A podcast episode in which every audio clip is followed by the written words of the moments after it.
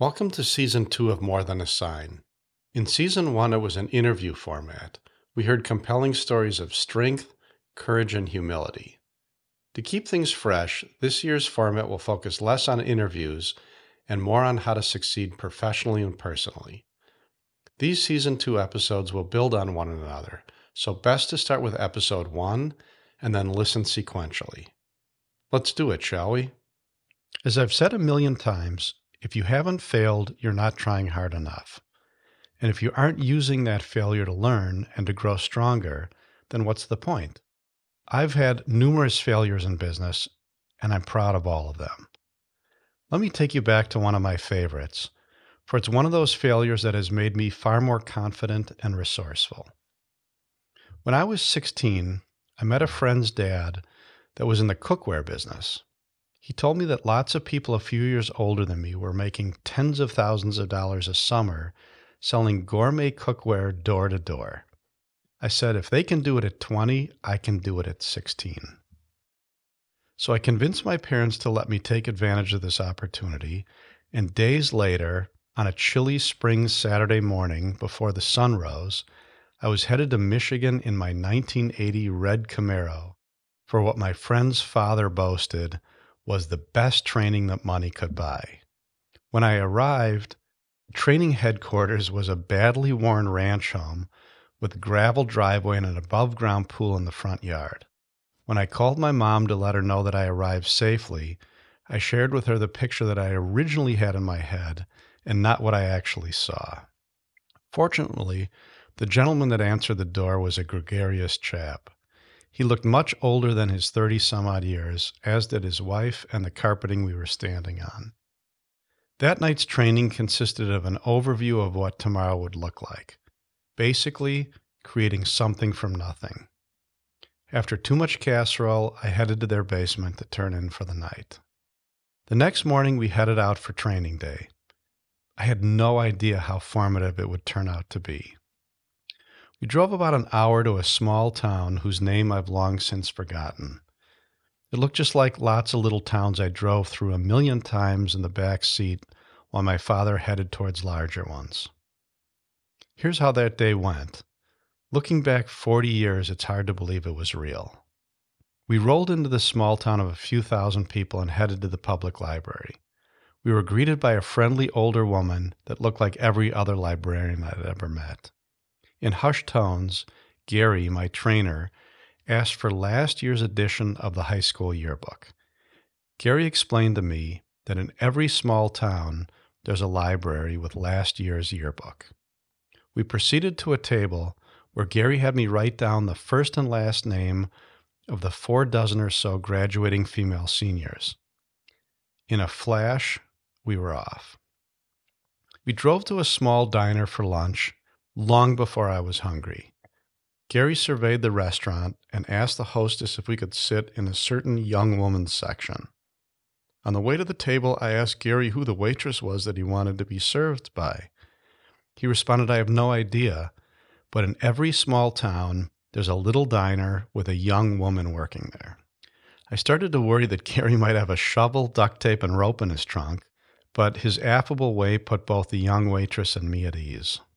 Gary ordered us burgers, fries, and cokes. Couldn't have been later than 10:45 in the morning and the place was empty. When the cokes came, Gary asked if she could help us with the challenge that he had. Linda, her name was, offered to assist. I couldn't believe her enthusiasm. Gary pulled a ring out of his pocket that looked like it came out of a Cracker Jack box. Her eyes lit up. He explained that we were tasked with giving these rings to every one of the girls that graduated weeks earlier. He pulled out his list, and Linda slid into the booth.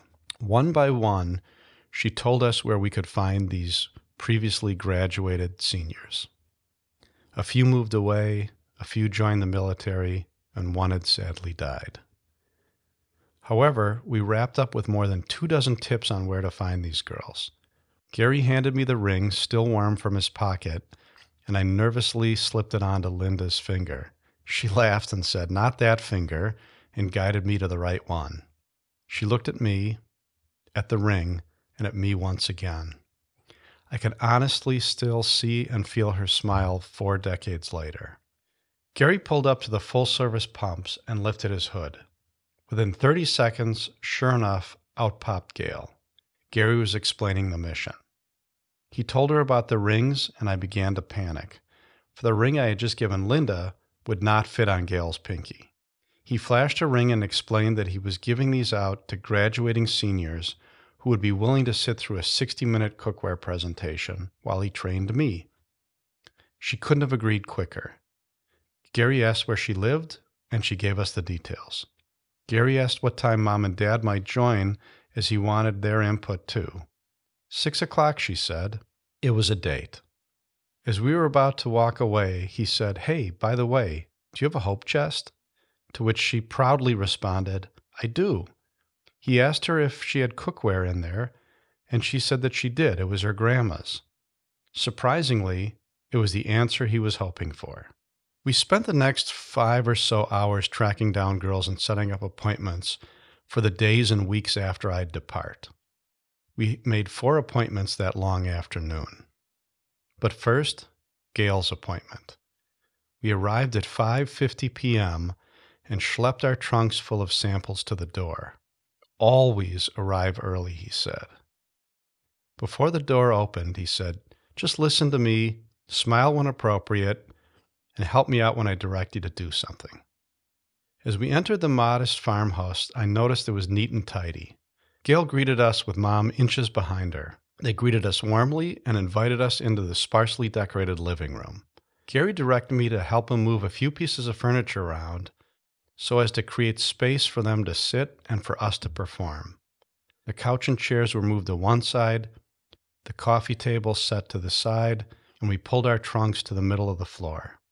As mother and daughter made themselves comfortable, we made ourselves at home on the floor beneath them. Gary unlocked the trunk and said, Great, we'll get started as soon as Dad can join us. Mom, with a worried look, left the room. We could hear hushed negotiations that quickly became demands coming from the other room.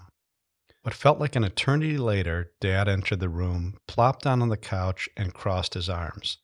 He looked like any middle aged man might if attending a wedding shower during a playoff Green Bay Packer game.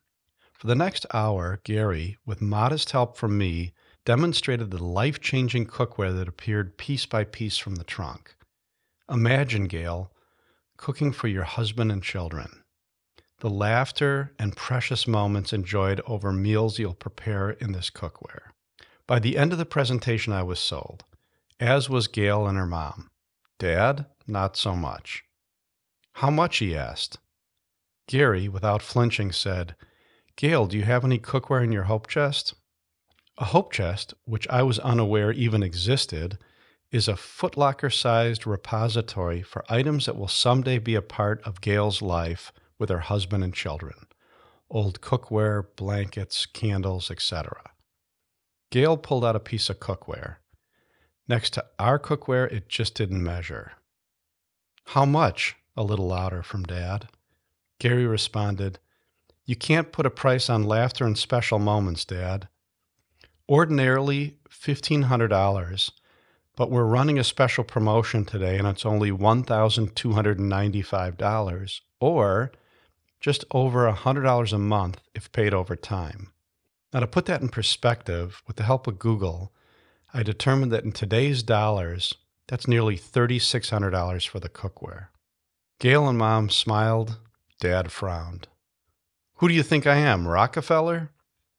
Without flinching, Gary said, Hey, I don't want you to do anything or buy anything that you don't believe in. You have perfectly fine cookware in your hope chest. He started to gather the pieces and put them next to the footlocker. I couldn't believe that was it. No overcoming objections, no persuasive close. Gary said, Look, I'll do you a favor, and I won't try to convince you to buy. If you do me a favor and give me a reaction to some flatware, stemware, and dinnerware we're testing. Okay, they said, feeling obliged. Gary pulled out a cylindrical, velvet clad case from which he pulled out two plates. Which one do you prefer? Gail chose one, and Mom agreed. He set aside the reject and pulled out another plate. Now, which one do you prefer? She stuck with the original. After dinnerware, The same process occurred with stemware and flatware.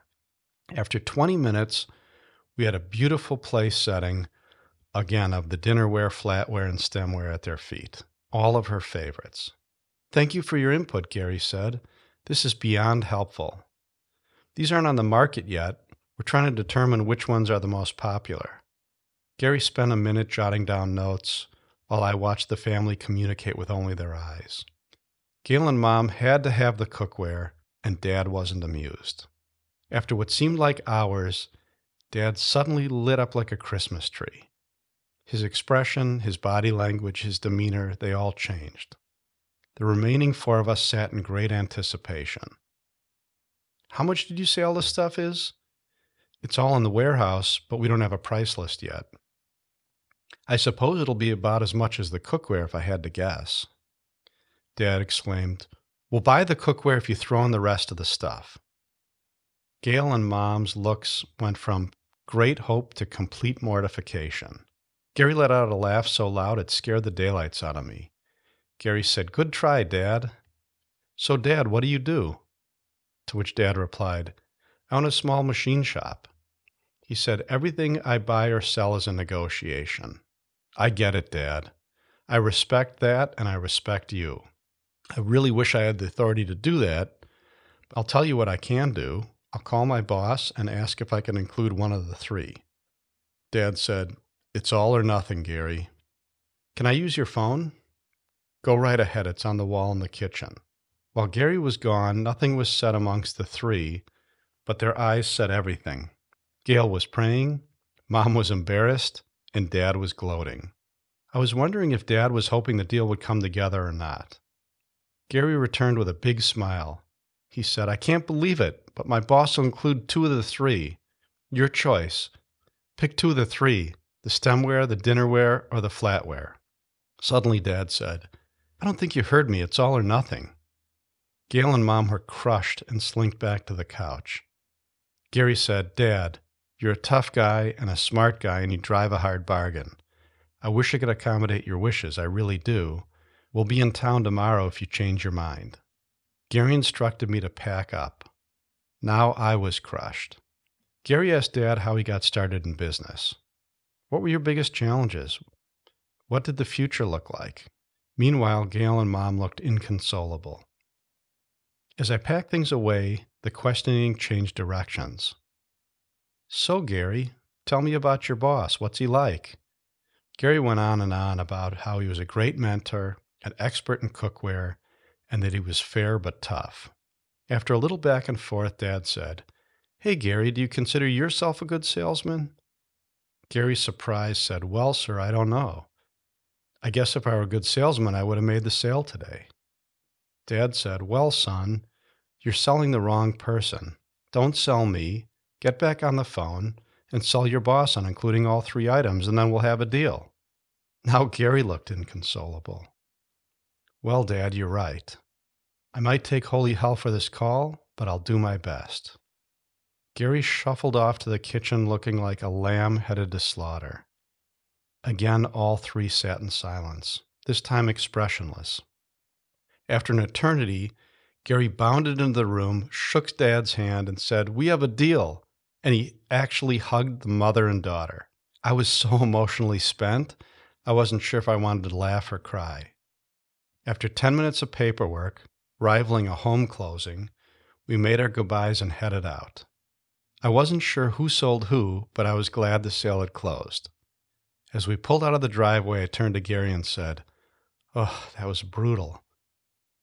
Are you in trouble with your boss? After a pause, Gary said, Hey, man, I just called home and chatted with my wife. We always throw that shit in. I returned to Milwaukee and spent the summer driving to small towns and following the process. While I only sold one set of cookware, it was honestly the education of a lifetime. I learned more schlepping around that trunk than I did at four years of college. What were my lessons learned? Five jump out. Number one, there's always business if you go out and find it. Gary was right.